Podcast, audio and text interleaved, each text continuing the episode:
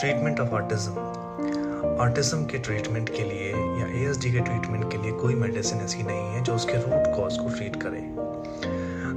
जो दवाइयाँ दी जाती हैं, वो ऑटिज्म के साथ साथ होने वाले बाकी इश्यूज़ जैसे कि एनजाइटी डिप्रेशन स्ट्रेस या तनाव या हाइपर एक्टिविटी या सेल्फ हार्मिंग बिहेवियर जिसमें कोई ऑटिस्टिक इंसान खुद का सर बैंग करे या खुद को काट ले या कुछ चोट पहुँचाए, इनको कंट्रोल करने के लिए दिया जाता है।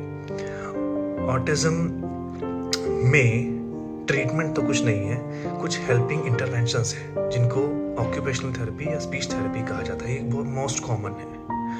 ऑक्यूपेशनल थेरेपी का फोकस होता है इंसान को अनेबल करना कि वो इंडिपेंडेंट हो जाए, अपने काम अपने आप कर पाए।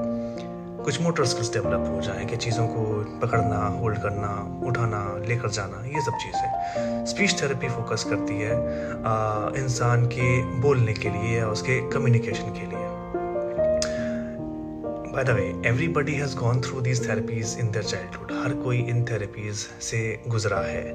हमारे घर में, हमारे घर की दादी, नानी या बड़ी औरतें बच्चों को लेकर बैठ जाती थी, उनसे आटे की चीज़ें बनवाती थी, उनको बुलवाती थी, उनको चीज़ें बताती थी colours A B C D में भी ये मतलब घर के लोग बताते थे। ये सभी थेरेपीज का ही पार्ट है, जो एक्सपर्ट करते हैं।